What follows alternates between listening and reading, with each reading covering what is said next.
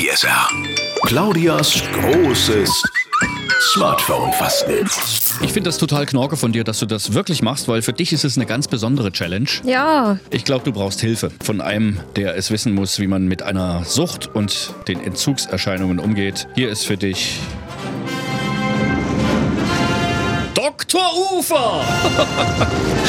Einen wunderschönen guten Morgen, Dr. Ufer. Was richtet so ein Smartphone-Entzug an? Ja, also ich könnte mir vorstellen, dass jemand, der übermäßig am Smartphone hängt, in seinem Alltag äh, ja, gewisse Entzugserscheinungen zeigen könnte, wie zum Beispiel aufgeregt sein oder ja, so ein Stück weit hilflos, vielleicht gestresst, wenn das Gerät nicht mehr in der Nähe ist. ich sitze jetzt, sag mal mal, ein paar Stunden täglich am Smartphone. Also vor allem, wenn ich von Arbeit nach Hause komme, also sind es locker mal so mm, zwei Stunden, die ich da auf Instagram und Facebook hänge. Also das hat auf jeden Fall schon Auswirkungen, wenn ich das nicht mehr so machen kann. Ja, das hat womöglich grandiose Auswirkungen, denn es bindet ja unheimlich viel Zeit und Ressourcen und Fokus auf andere vielleicht sogar auch wichtige Sachen ist nicht da. Von daher prima Projekt so nach Handyfastenzeit.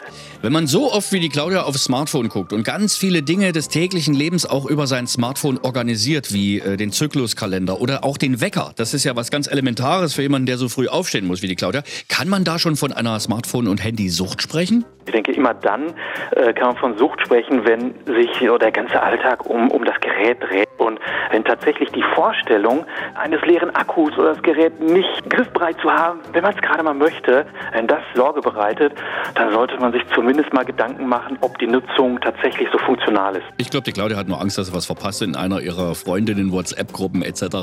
Ne, wirklich.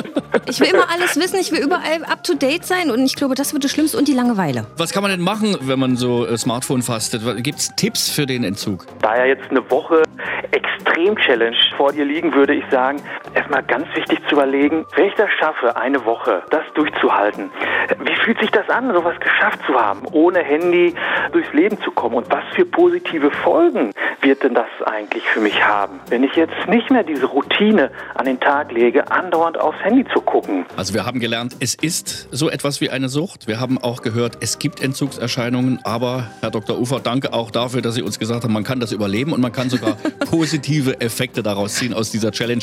Bedanken wir uns ganz herzlich, dass Sie äh, um diese frühe Stunde Zeit für uns hatten. Vielen Dank an den Psychologen Dr. Ufer. Gerne, viel Erfolg. Radio PSR. Die Steffen Lukas Show.